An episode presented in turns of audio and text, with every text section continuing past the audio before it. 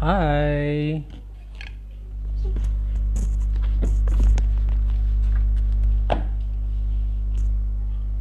Selamat malam.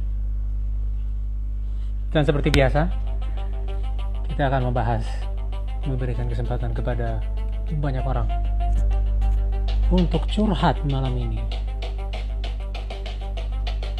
Bro, what's up?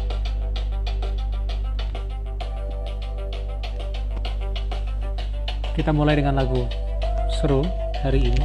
Ada banyak hal yang terjadi hari ini, antara lain adalah pelaksanaan implementasi PSBB yang diperpanjang dan juga larangan mudik sih dan puasa hari pertama. OMG. Bapak Di Artono. Selamat malam. Selamat malam Bapak Majid Akbari. Bro, apa kita ngobrol aja, Bro? Mbak Kiki, apa kabar Mbak Kiki? Bro Majid, Akbari. Apa kita ngobrol aja bro? Bro, bro, bro. Mbak Kiki mau ngobrol nggak Mbak Kiki?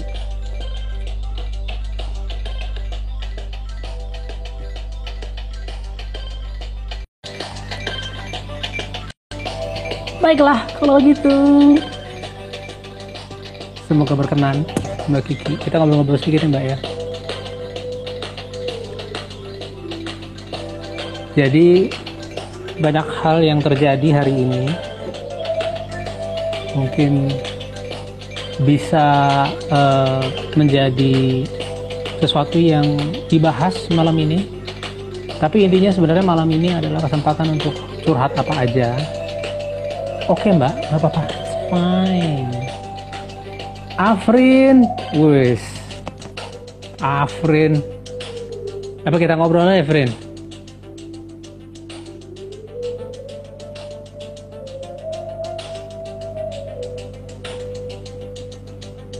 Iya ini radio justru ada back sound dong. Nah, harus ada back sound. Kenapa? Gue tuh lagi kerja beberapa menit lagi ya gue invite lagi ya. Serius lo kerja apaan? Jangan segini enggak ada emang dapet shift sore gitu loh terus belum selesai. Oke okay, baiklah kalau begitu. Nanti kita chat lagi okay. ya. Dadah. baiklah. Dah. Oke. Okay. ibu Devi. Apa kabar Bu Devi uh, apakah baik-baik saja? Apakah sekarang sedang bekerja di rumah atau mungkin uh, punya sesuatu yang ingin dibahas, mau curhat? Ini kesempatan untuk curhat. Bisa bicara mengenai apa aja. Baiklah. Jadi ini uh, beberapa hal yang saya baca untuk hari ini. Banyak sekali yang terjadi hari ini hari pertama puasa. Terus habis itu pemberlakuan atau perpanjangan PSBB dan larangan mudik. Eh, ada beberapa checkpoint di sekitar Jakarta dan sekitarnya dan daerah-daerah sekitarnya Jabodetabek yang eh, di mana polisi itu berjaga-jaga dan kalau misalnya ada eh, orang yang berkendara menuju ke luar kota itu akan ditanya mau ke mana dan jika tidak ada eh, surat-surat uh, yang sesuai maka mereka akan diminta untuk putar balik. Uh, tentunya ini semua berkaitan dengan pembatasan uh, sosial berskala besar dan uh, mencegah supaya penyebaran COVID-19 ini tidak semakin meluas. Uh, kalau kondisinya sekarang ini yang menarik itu adalah eh, banyak orang yang mungkin sekarang sudah mulai merasakan dan ini ini sebenarnya kan udah menjelang akhir bulan ya. Akhir bulan itu kan waktunya untuk dapat gaji dan segala macam dan mungkin mulai beberapa orang mulai merasakan bagaimana ternyata pendapatan mereka yang sebelumnya mungkin bisa diandalkan uh, mungkin tidak lagi. Nah, jadi uh, ini yang mungkin menja harus menjadi perhatian dari pemerintah karena pada kenyataannya banyak di luar sana yang dirumahkan dan mungkin di PHK. Pemerintah sudah banyak mengeluarkan program, ada program sembako, ada program eh, keluarga, ada program prakerja. Nah, ini beberapa hari yang lalu saya kontak sama salah satu teman saya. Dan dia mengaku uh, dirumahkan.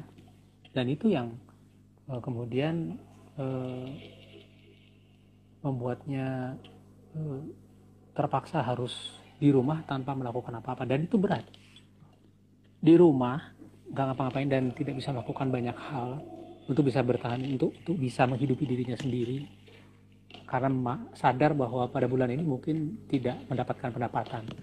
Nah ini eh, setelah dicoba mendaftarkan diri ke prakerja sempat tidak sempat tidak berhasil tapi sekarang mau dicoba lagi. Tapi intinya tidak semudah yang dibayangkan. Ya itu itu kenyataannya di luar sana lah. Kita kita masih bisa beruntung untuk eh, bekerja dari rumah dan masih bisa masih bisa mendapatkan pendapatan, tidak kesulitan untuk uh, melakukan ibadah, tidak kesulitan untuk berinteraksi dengan keluarga. Ada satu teman saya juga yang akhirnya terpaksa mengungsikan seluruh keluarganya keluar dari rumah karena takut nantinya akan uh, menularkan uh, karena kebetulan dia baru pulang dari luar negeri. Jadi sekarang dia sendirian di rumah. Nah, ini kita yang yang masih bisa bersama dengan keluarga tentunya kan e, masih dibilang beruntung lah dalam hal ini. Dan hari ini saya sambil bekerja juga bisa menikmati tayangan di televisi, masih bisa e, banyak pilihan tontonan.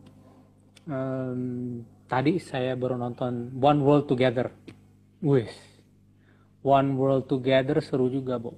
Koko, what's up, Koko? Gila udah lama banget gue ngobrol sama Koko. Sama Ibu Rona Nirmala. Bagaimana dengan Baby Blackbird? Blackbird singing in the dead of night. Anak umur 3 tahun nyanyi Blackbird. Ko? Wis, Koko. Kita ngobrol aja kok gimana kok? Bro? Bro. Pokoknya malam ini adalah kesempatan untuk curhat. Mau cerita mengenai apa saja udah lama gak ketemu. Anyway tadi baru nonton One World Together. Wih artis artis klub hey Bapak Koko. Halo Mas Bay. Weh bro apa kabar bro? Bro bro Yo. bro. Hmm. jadi apa kabar lo bro? WFH kayak begini bekerja dari rumah kah Apa kabar Mas Bay? Baik, alhamdulillah. Gua alhamdulillah sekarang masih bekerja dari rumah. Kalau lu gimana kok? Lu tuh terakhir terakhir tuh masih ini gak sih? Masih ngurusin Apa? publishing gak sih? Gue sekarang di apa ya? Di konsultan sosmed sih Mas. Oh, konsultan sosmed. Nah, Mm, seharusnya sih nggak masalah dong ya. Masih kerja dong. Secara medsos. Pas di rumah sebulan sebulan lebih ini udah di rumah terus. Oh ya. Ya, Eh, kalau kerjaan berarti ya eh, nggak berhenti lah ya. Ada ada pengaruh nggak ke lu dalam dalam hal pekerjaan? Apakah eh, gaji dipotong atau apa gitu? Alhamdulillah sih nggak ada. Aha. Tapi kan minggu lalu itu istri gue pass away. Serius? Serius? Wow. Emang? Oh, innalillahi wa inna ilaihi rajiun turut berduka. Ini serius? Gua nggak dengar soalnya ceritanya. Oh, oh my God. Oke. Apa apa yang terjadi, bro? Sakit Eh, apa? sakitnya sindrom nefrotik namanya. Apa itu? Itu jadi kayak ginjal bocor kalau bahasa sederhananya lah. Aha. Udah sakit lama atau gimana?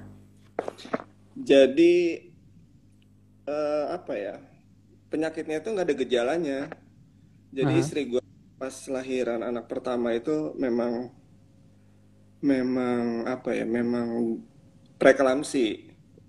Hmm. Dia punya mamanya juga preeklamsi. Mhm. Terus apa namanya? Nggak ada gejala sampai umur anak gue 4 tahun. Hmm. Terus gejalanya itu muncul pas eh, urinnya itu berbusa. Mhm.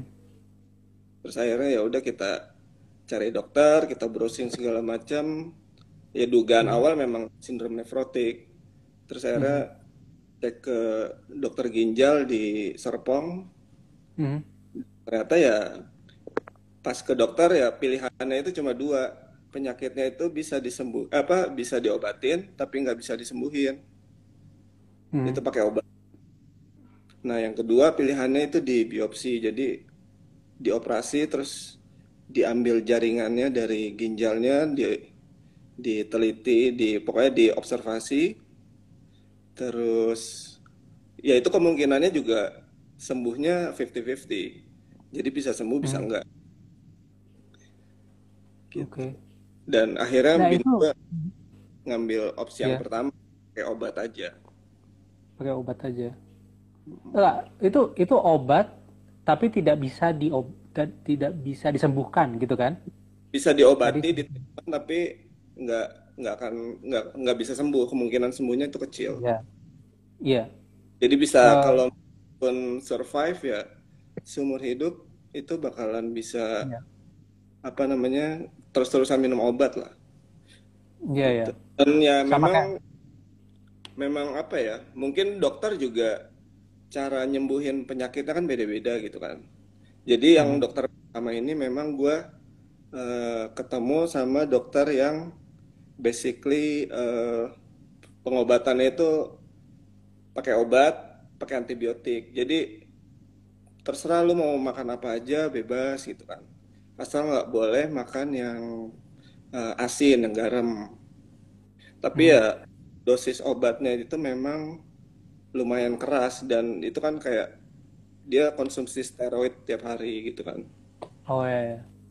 Eh, Nah, di, di diagnosa itu kapan? Tahun lalu atau ketahuannya itu Agustus 2019.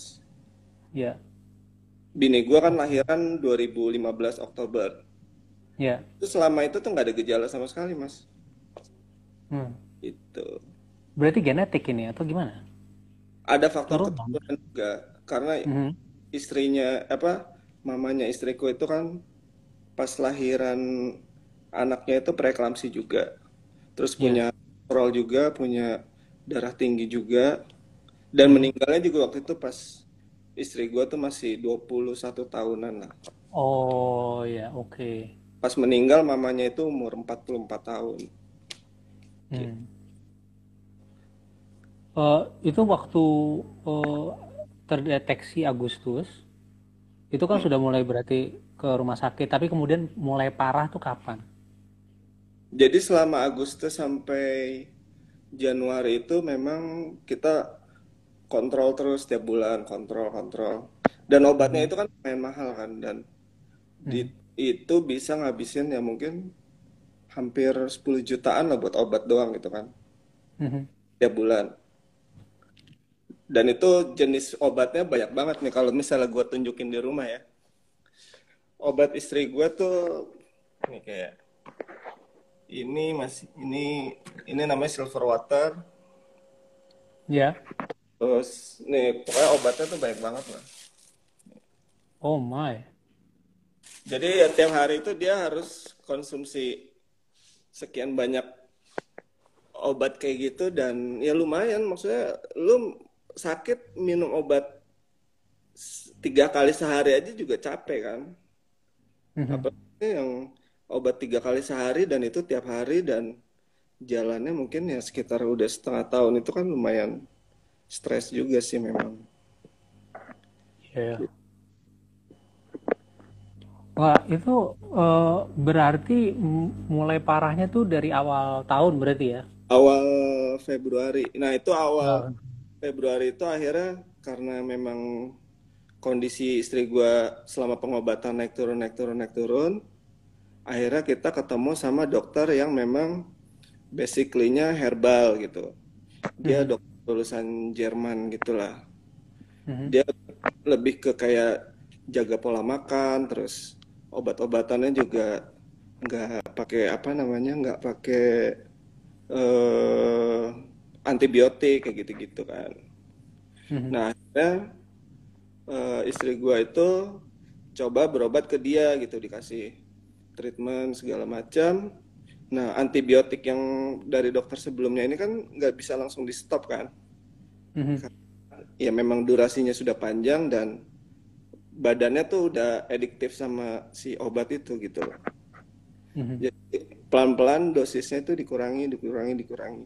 Tapi efek sampingnya itu badan istri gue tuh jadi ngelawan karena nagih itu. Jadi badannya tuh tiap hari itu panas 38 sampai 41 derajat.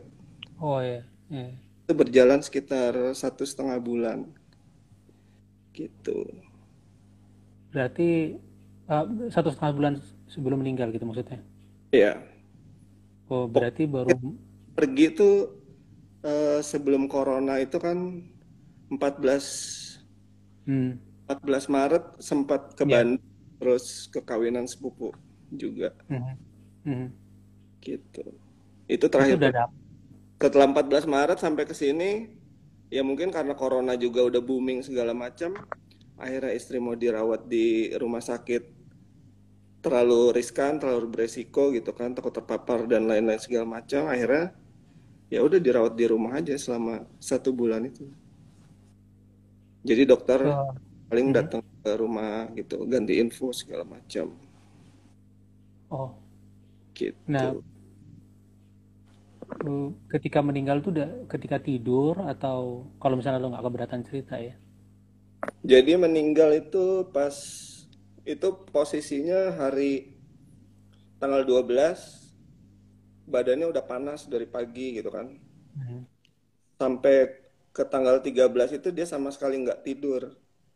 Mhm. Terus badannya panas 38 sampai 41, ngomong udah ngigo segala macam udah nggak jelas. Terus badannya juga udah tremor, gemetar segala macam. Mhm. Mhm. Terus akhirnya ya udah dia udah nggak mau makan. Terus udah ya pokoknya udah apa ya udah nggak udah nggak connect sama dunia sekitarnya dia gitu kan. Mhm. Terus akhirnya jam jam 2 jam 2 siang itu akhirnya dia setelah dibujuk-bujuk segala macam baru tuh dia mau makan. Nah, Mhm. pas makan akhirnya tiba-tiba panasnya tuh turun. Mhm. Dicek suhu badannya tiga tiga tujuhan terus tekanan darah normal. Mhm. Oh, jam setengah lima tuh dia tidur. Ya udah gue pikir ya udahlah istirahat kan dari kemarin juga gue sama dia belum tidur gue jagain dia dia juga belum tidur gitu kan akhirnya gue Anak anak a- anak anak dijagain siapa?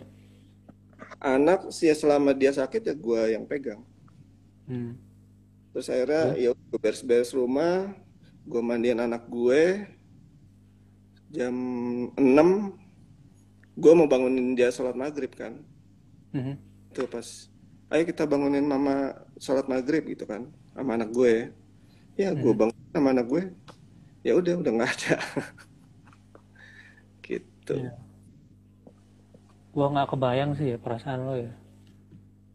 eh gue Sayang. ya gue sih mas ya anak gue juga masih sekarang jalan berapa jalan lima tahun Mhm. karena kan Anak lo ketakutan gitu ya. gue tuh pernah ngomong ke gue gue apa nggak mau anak gue tuh bak kayak gue gitu yang gede tanpa sosok ibunya gitu kan jadi selama dari sekolah sampai kuliah kan mamanya dia itu mamanya almarhumah itu kan eh, apa namanya sakit-sakitan terus kan Mhm. jadi dia memang besar ya dengan kasih sayang ibunya memang mungkin kurang gitu kan nah dia nggak mau almarhumah istri gue tuh anak gue juga mengalami hal yang sama dengan istri gue gitu kan Mhm. gitu ya gue sedihnya gitu sih sebenarnya Hmm. Terus anak lo ketika tahu ibunya udah nggak ada, terus gimana? Dia dia dia sadar nggak sih? Ngerti nggak sih kalau ibunya?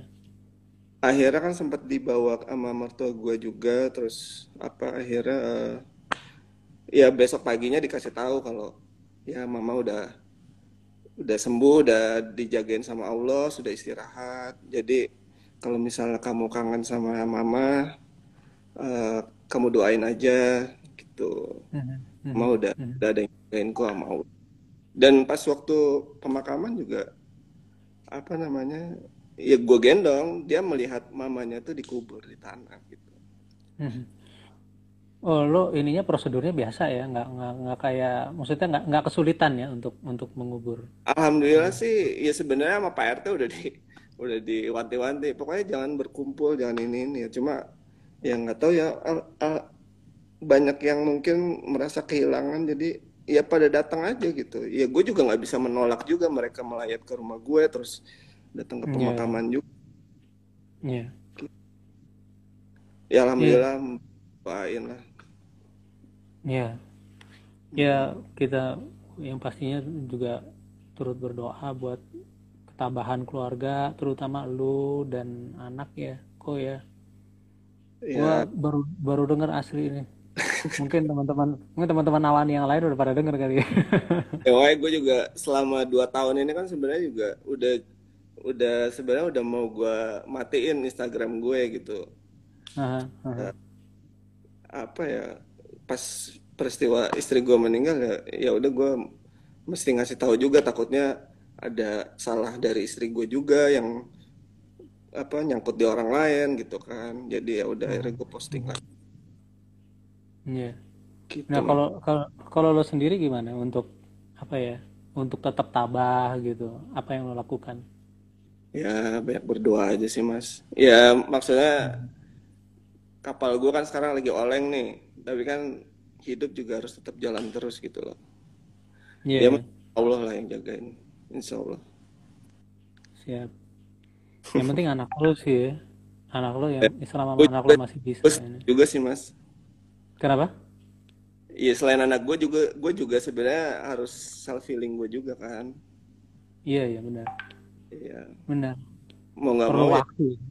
ya mau nggak mau juga kalau guanya kenapa-kenapa kan anak gue lebih kasihan lagi kan. Iya, iya, benar. Ya Lo gue harus mungkin lah, bisa ya banyak berdoa aja lah. lo harus bisa lebih kuat untuk anak lo juga gitu kan. Iya. Mas, Iya. ya alhamdulillah keluarga juga banyak bantu juga. Iya. Jadi apa namanya nggak ngerasa kesepi-sepian juga gitu loh. Mhm. Ini ada si Wahyu Ningrat nih, masih ingat nggak lo nih? Tuh lihat Ya, tuh, IG-nya Koko ada lagi, Bay. Iya, gue tahu. Ini baru cerita ini Wahyu. Lu dengerin Wahyu tadi, kamu om.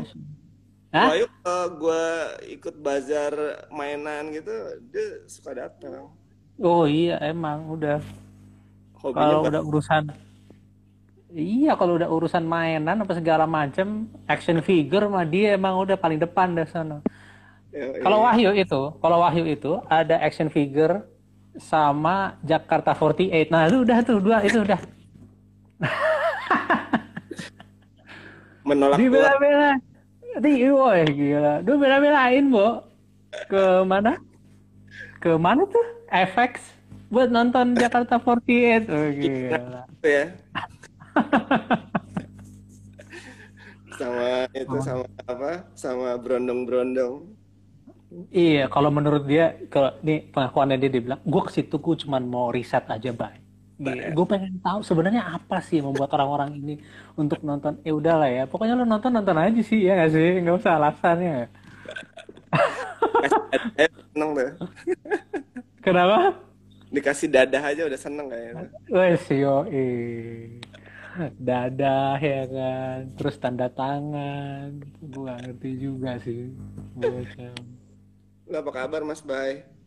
Baik, alhamdulillah baru baik-baik saja. Baru saja ini eh, baru saja bercerai eh, Maret tahun lalu. Oh, Jadi gue sekarang balik, ya, itu sekarang baru balik ke rumah orang tua. Dan bokap gue meninggal Maret tahun 2019.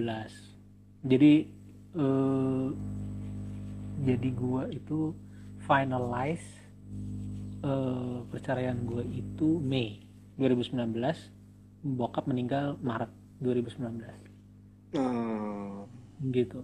Nah jadi gue harus pisah sama tiga anak gue tiga anak gue sama ibunya. Oh itu berat juga sih ya mas. Ya kurang lebih sih begitu kak. Apalagi kalau misalnya lu dekat banget sama anak ya. Dan kebetulan gue dekat banget sama tiga anak gue Eh, tapi ya begitulah. Ini sesuatu yang harus kita jalanin. Ya mungkin nggak bisa disamakan dengan pengalaman lo juga gitu kan. Karena bener-bener lu tuh kehilangan gitu kan. Kalau gue tuh masih bisa masih bisa WhatsApp gitu kan. Masih bisa telepon-teleponan sama anak gue gitu kan. Ya Eh, ya. beda sih rasanya tapi ya sama-sama kehilangan kan ya Iya. Iya. berat lah. Iya. Bokap gue sih, bener ya. Bokap gue tuh meninggalnya tuh karena eh, komplikasi gitu deh. Jadi kita tuh nggak tahu itu serangan jantung atau enggak. Kalau Oh, serangan gitu? jantung kan ya, iya kalau kalau serangan jantung kan kelihatan, maksudnya serangan jantung yang kita tahu itu kan jelas gitu ya. Kalau ini enggak, cuman iya gejalanya kan jelas gitu kayak misalnya Keringat tiba-tiba dingin. jatuh, iya keringat dingin atau apa gitu ya, tiba-tiba lumpuh setengah gitu kan, itu kan serangan jantung atau atau misalnya tiba-tiba sakit di dada, ini enggak, cuman pegel punggungnya, cuman gitu doang, pegel punggungnya, tapi nggak sembuh-sembuh kok, setelah dipijat nggak tetap sakit, terus habis itu udah seminggu kayak begitu, terus habis itu dibawa ke rumah sakit, mereka juga berusaha, ini mungkin karena ini, mungkin karena ini masih belum tahu gitu belakangan ketahuan kalau ternyata itu serangan jantung benernya. Jadi udah terganggu salurannya, saluran darahnya itu udah Yap. udah terganggu dan kemudian sudah mulai komplikasi ke yang lain-lain gitu. Dan gitu. iya menurut dokter ketika dia begitu sakit gitu, itu lagi serangan jantung. Ya akhirnya ya udah makanya. Nah udah akhirnya kita bawa ke udah udah udah mulai parah gitu ya. Dia udah mulai eh, kesakitan banget. Jadi kita bawa ke rumah sakit. Nah dari situ udah ngedrop ngedrop terus. Sebelum itu kan rumah sakit sebentar nginep terus pulang. Hmm, gitu ya. kan. Terus ke ke rumah sakit sebentar nginep terus pulang. Nah terus habis itu gua ke mana pas dia udah mulai sakit banget gitu akhirnya kita bawa ke rumah sakit dan itu habis itu udah ngedrop aja terus dung dung dung dung dung dung sampai akhirnya meninggal Ya sama Nah, sih itu- istri gue juga sempat gitu sih mas. Apa sempat ngedrop, terus kena infus, sempat naik, sempat naik gitu. Dia sempat yang oh sadar, terus sempat semangat gitu kan. Tapi Hmm. setelah ada masanya tiba-tiba ngedrop ngedrop terus sampai akhirnya ya Hmm. meninggal itu. Iya. Tapi lu kan di rumah kan? Ya di rumah karena gue juga nggak bisa ke mana-mana gitu loh. Iya.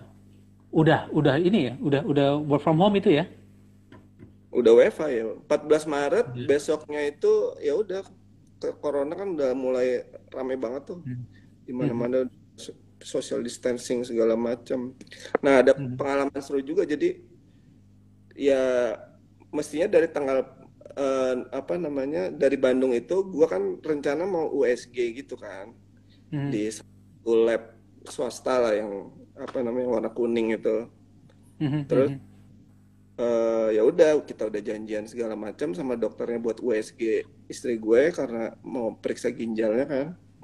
Mhm. Nah, pas berangkat bini gue suhu masih normal nih, masih 36 37 gitu kan. Nyampe di labnya itu Mhm. tiba-tiba bini gue badannya 39 dan Hmm. pas tembak pakai termometer itu kan ya udah karena lagi heboh-hebohnya corona awal-awal itu jadi pas bini gue Iya. baru gerbang pintu masuknya aja langsung dikepung sama petugas Iya, itu iya, iya, iya. Dan langsung dikarantina tanpa ditanya eh, mau apa terus misalnya mau eh, padahal kita udah janjian juga gitu sama dokternya. Tapi ya mungkin karena orang-orang masih panik baru-baru awal corona kan jadi ya istri gue juga jadi males gitu. Baru masuk udah dikepung langsung dikarantina sendiri. Ya udah akhirnya bini gua kesel ya udah kita pulang aja gitu kan. Akhirnya nggak jadi USG mestinya kalau misalnya memang waktu itu bisa di USG ya mungkin bisa ketahuan bocornya kenapa kenapa gitu kan Mhm, mhm. jadi sampai Iya. akhir meninggal ya nggak sempat di USG juga jadi nggak tahu seberapa parah bocorannya itu Iya. Gue juga kayak lu sih. Waktu gue cerai tuh gue masih mikir seandainya gue nggak gini gimana ya, gitu. seandainya. Dan itu lama, Bo. Ini gue Iya. udah masuk masa tahun gue masih mikir seandainya gue begini mungkin gue nggak begini gitu loh masih. Ya begitulah. ya nanti kalau kita udah nggak corona kita ngumpul lagi lah mas Siap. Pokoknya sabar aja, tabah. sama-sama kita bisa ya kita bisa meng, apa ya mengatasi eh, kesedihan kita. Itu sih yang penting sih sebenarnya. Ya. Ya. Perlu waktu emang sih. Teman gue yang udah pernah ngalamin yang kayak gue juga bilang kayak gitu. Intinya sih perlu waktu tapi nanti pada saatnya ada kok waktunya kita bisa Ya, move on. Time healing lah ya. Yoi. Yoi. Baiklah. Kok thank you mas. Thank you banget. Kapan-kapan kita ngobrol-ngobrol lagi. Mudah-mudahan kalau nggak kita ini aja zoom zoom zoomingnya zooming nanti nih bersama dengan beberapa teman awani gitu kan. Gua gua gua sekarang lagi sering ngobrol-ngobrol sama Iwan Regar. Jadi ntar kapan lah ya? oh ya boleh boleh boleh Oke bro, sampai ketemu lagi. oke siap salam buat anak-anak Salam buat eh, anak lo juga, baik-baik aja. Assalamualaikum. Waalaikumsalam masih mas Bay Yuk. Oke guys, itu temen gue tadi eh, sedikit cerita tentang eh, apa namanya istrinya yang baru meninggal. Jadi istrinya tuh meninggal karena preeklamsi. Gue kurang tahu juga ya mengenai penyakit preeklamsi itu. Mungkin ada yang bisa cerita Bapak Detektif Riang. Wih, gila ngeri banget ya judulnya namanya Detektif Riang. Apakah Bapak Detektif, Bapak atau Ibu sih ini, Detektif Riang, berkenan untuk curhat malam ini? Kita bisa cerita mengenai apa aja? Jika berkenan, monggo, silahkan. Eh, siapa tahu berkenan untuk cerita-cerita sedikit apa saja yang eh, dialami hari ini eh, apakah bekerja dari rumah? Kalau misalnya berkenan ya kalau misalnya nggak berkenan ya nggak apa-apa decline aja. Eh, oke sekali lagi ini gue dengar cerita bahwa apa yang gue lakukan ini eh, sekedar membuka kesempatan kepada orang-orang untuk curhat. Eh, yang gue tahu di luar sana banyak orang yang mungkin tidak seberuntung gue. Dan mungkin dia eh, sendirian di rumah atau tidak bisa berinteraksi dengan leluasa dengan orang-orang terdekatnya dia. Jadi eh, gue membuka kesempatan ini. Tadinya gue jalan sama Bapak Akbari Majid. Eh, mudah-mudahan dia bisa melanjutkan sesi curhat ini ke depannya. Kalau misalnya dia eh, eh, terus melakukan ini kan paling nggak gue nggak sendirian. Oke, nah terus mungkin sambil nunggu mungkin ada orang lain yang mau curhat. Wih, Afrin nongol lagi nih Afrin nih. Udah kelar belum kerjaan? Sis Arf- Afrin? Eh, kayaknya belum doi. Weh, udah belum? Lu jangan dada-dada aja. Kalau enggak gue call nih. Jeng jeng. Oke, gue tadi nonton One World Together. Ya ada beberapa artis ya kan terkenal bernyanyi bersama. Wah, udah aman doi. Ya udah deh. Gue call aja kalau begitu.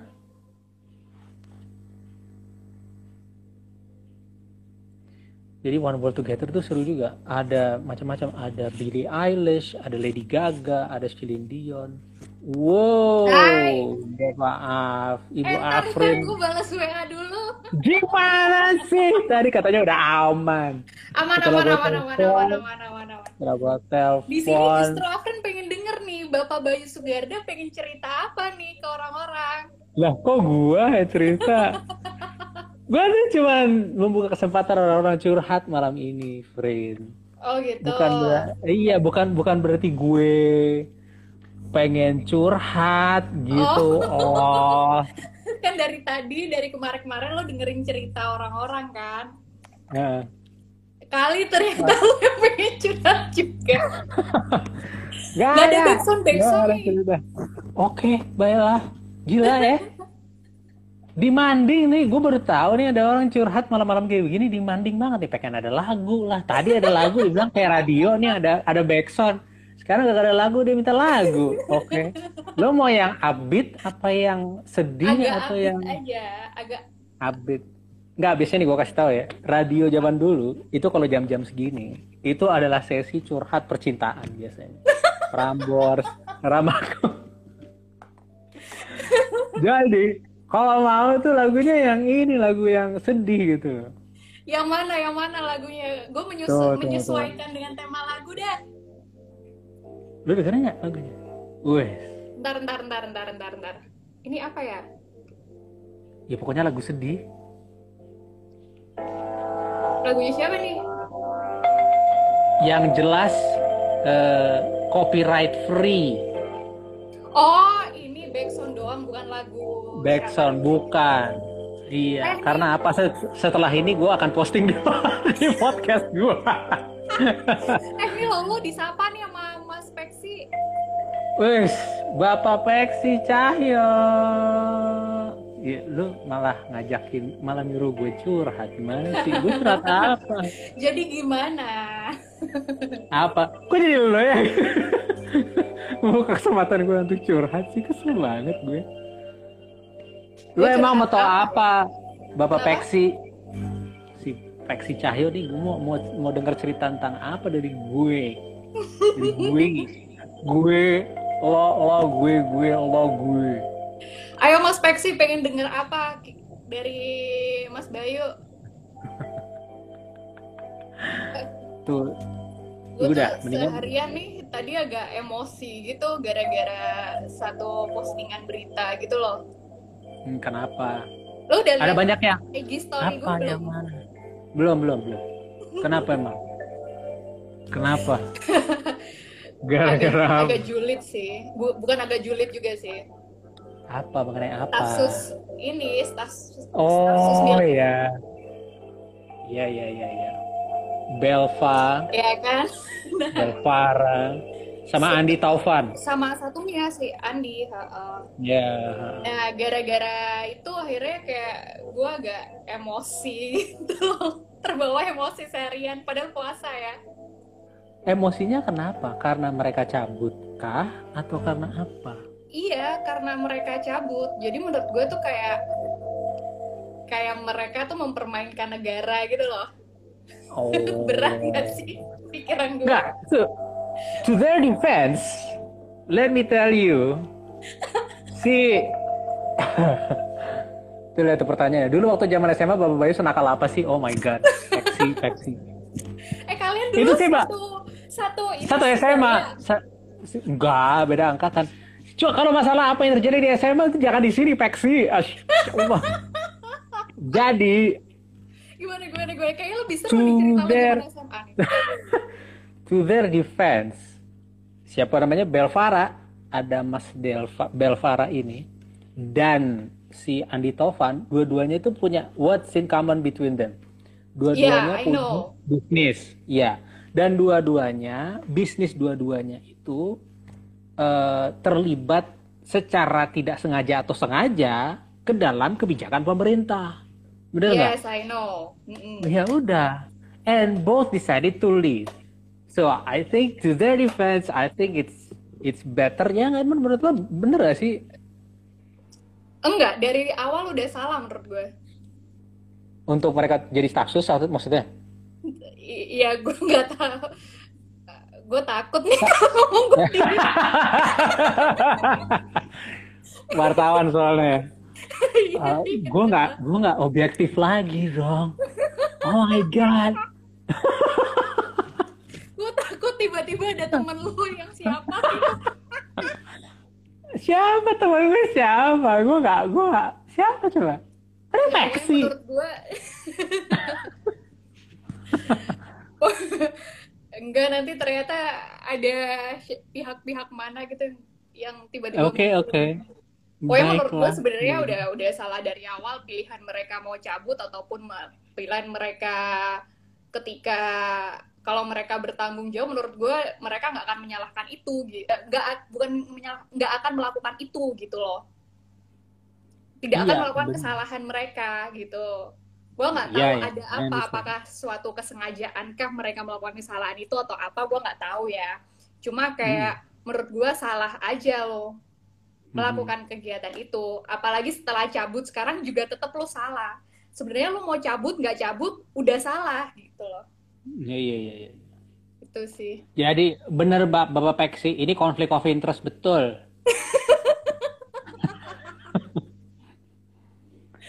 Oke, untuk menyelamatkan Afrin, mari kita bicarakan senakal apa gue ketika SMA. nah gimana Nggak nakal gue, gue baik-baik aja. For your info, ekskul gue adalah PMR. wih Palang Merah Remaja, jeng Itu- jeng. tempatnya anak baik-baik sih palang merah remaja Ya gitu deh. Kalau Peksi ini gue nggak tahu nih ekskulnya apa nih. gue tuh waktu SMA dulu ekskul tuh eh, sempat ikut karate Oke. karena dari SMP ikut karate sih sebagai olahraga udah gitu aja Hmm. tapi Itu itu, cuma nggak sih? sebentar sampai kelas 2 habis itu gue nggak ikut ekskul Nggak jujur lo merasa ini nggak sih karate itu berguna? Per- lo pernah per- menggunakan karate itu untuk melindungi diri lo sendiri nggak? Gue pernah pernah pernah Ah, pernah. Serius? meskipun berarti udah nggak karate ya ketika itu ya Eh, berarti ada gunanya dong. ada ada ada ada guna ya ada guna ya ada gunanya Oke, kalau PMR sih gue gunanya apa ya? Iya sampai sekarang ketika Eh. misalkan tiba-tiba ada orang luka atau apa gitu Oh iya, jiwa untuk melakukan sesuatu ketika apa namanya ada yang membutuhkan itu Mhm. udah kebentuk lah. Intinya sih kayak gitu. Jadi gue akan segera eh, ya maksudnya tidak ada yang bisa membuat gue ragu-ragu ketika harus melakukan sesuatu di tengah keadaan darurat. Gitulah. Intinya gitu.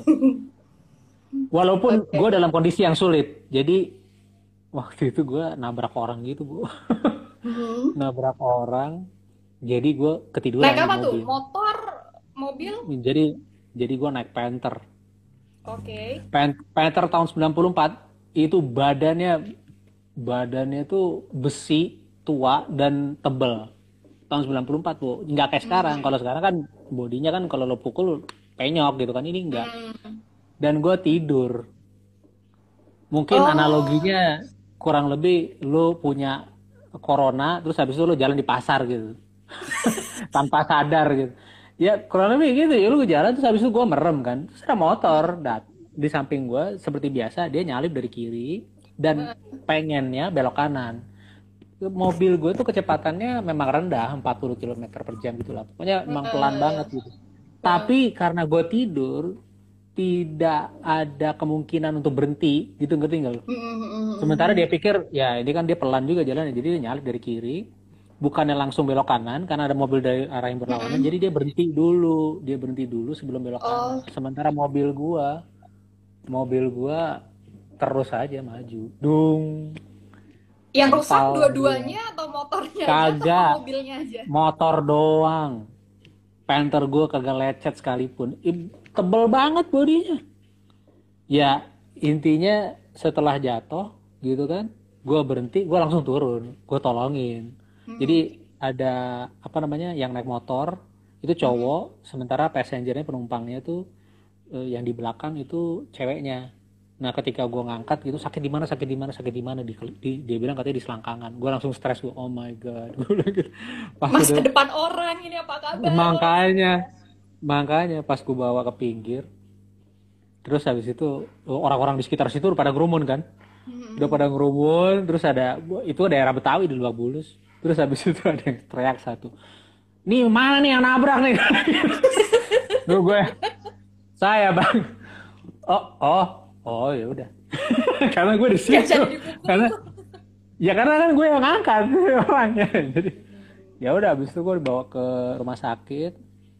Eh ya perawatan selama berapa lama gue, gue masih masih ya masih inilah nengok-nengok gitulah gue ngebantuin Hmm. terus habis itu didamain di polisi alhamdulillah sih tapi ya Oh. sempet Masa depannya orang itu aman ya? Bagian yes, mas- ternyata nggak ternyata ternyata nggak apa-apa. Yang nggak apa-apa tuh cowoknya, cowoknya tuh patah di sini di tulang sini.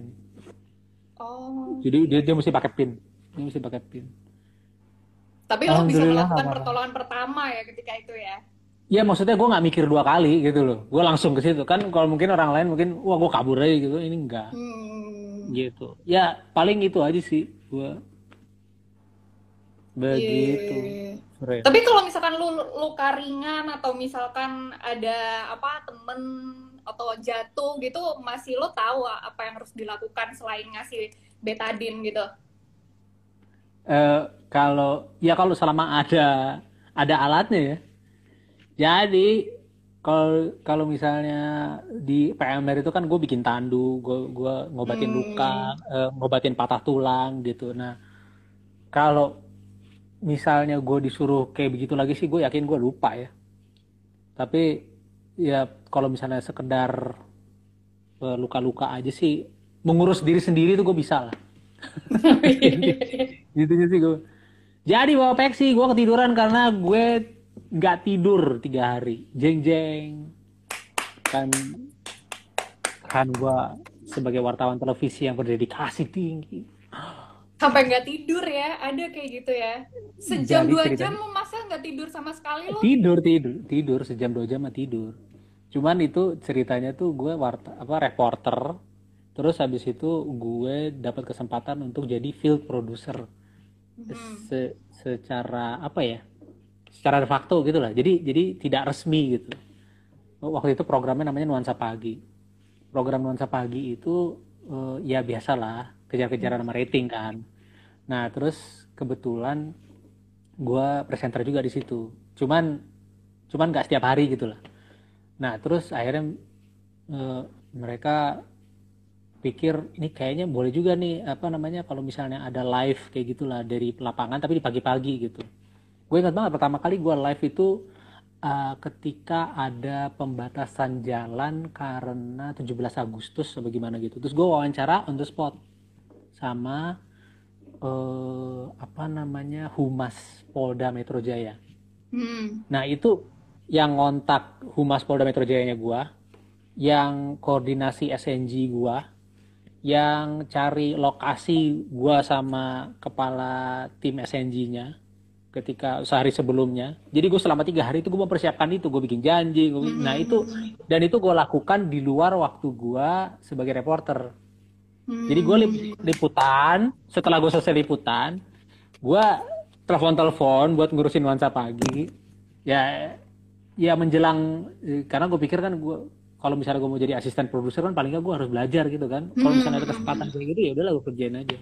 Tapi ya itu nggak tidur Hmm. sampai survei ke lokasi. Oke, SNG-nya ditaruh di mana segala macam. Ya udah, akhirnya gue berapa kali ngelakuin kayak gitu. Mulai dari demam berdarah, banjir dan segala macam pada pada saat banjir gue inget banget. Tiba-tiba gue lagi live ceritanya biasa kan live banjir gimana coba? Iya kan, di tengah banjir dong, ya kan, Iya. airnya selutut gitu kan. Nah kebetulan celana digulung gitu ya, pakai celana di, iya celana di, yo gue gue nggak pakai gue nggak pakai boots waktu itu. Nah pas oh sandal jepit. lo iya kurang lebih gitu. Lokasi yang kita pilih itu kebetulan di satu daerah yang mau parah banget tapi banjirnya tuh lokasi yang masih banjir itu di bawah di di dalam gitu kayak gang kecil gitu di dalam. Akhirnya kita narik narik kabel segala macem. Udah kita live di situ di di daerah pemukiman yang sempit itu. Nah ketika gue lagi live tiba-tiba di belakang ada ibu-ibu mandi dong jadi gue secara tidak sengaja menyajikan menyajikan pornografi. menyajikan gimana pornografi. Gue nggak tahu.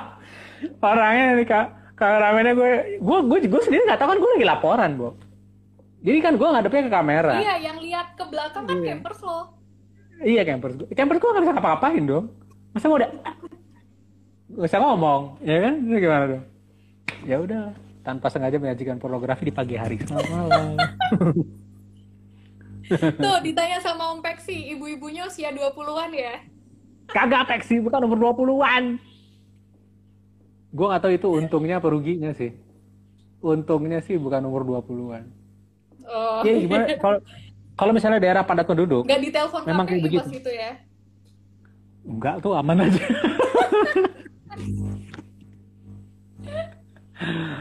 Aduh. Ya ampun. itu kan itu kan gue harus minta izin lokasinya lapor ke siapa pejabat setempat kayak gitu-gitu Mm-mm. oke nah kalau ibu Afrin Luar gimana nih ibu Afrin Apa?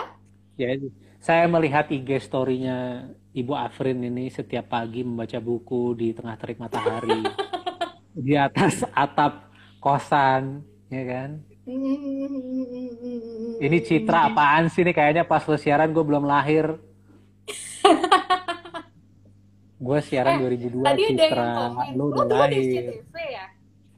RCTI Ada tadi yang bilang Mas Bayu di SCTV. bukan gue bukan angkatan Adenovit gila tua banget gue Adenovit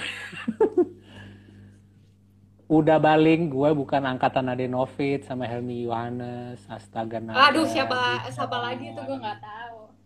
gue tuh angkatannya Lo yang ya? Arif Suditomo itu barengan lo tuh.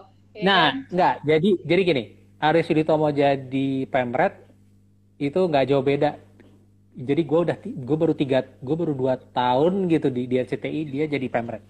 Kurang lebih kayak Oh iya? gitu. Dua, dua, dua, dua atau setahun dia baru jadi. Dia kan dari SCTV kan. Iya. Terus pindah ke RCTI jadi pemret. Nah gue udah setahun gitu di di, di RCTI. Hmm. Gitu. Nah dia pemret gue. Gue inget banget tuh. Oh, berarti Zaman ya Aceh. lamaan dia dong ya?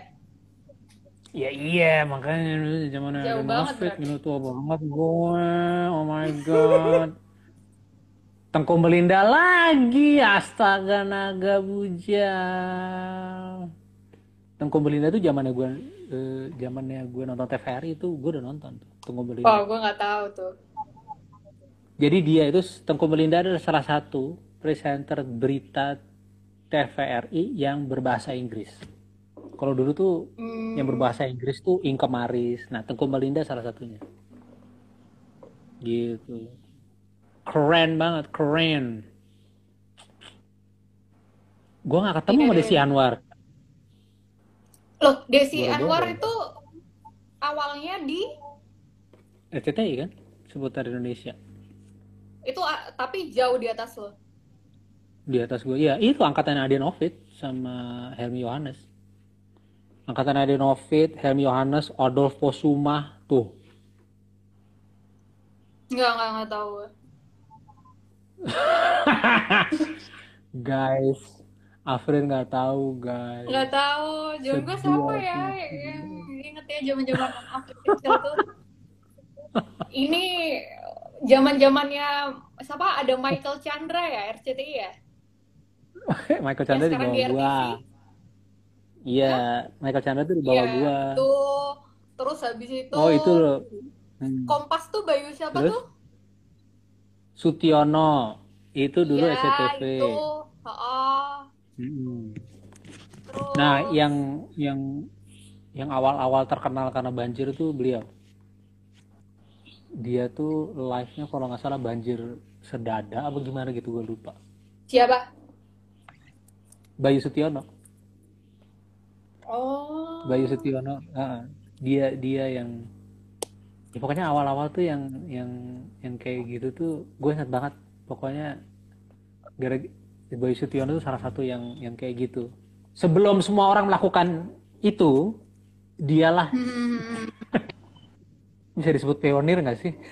Pokoknya dia termasuk orang pertama yang melakukan live banjir sedada gitu lah kurang lebih gitu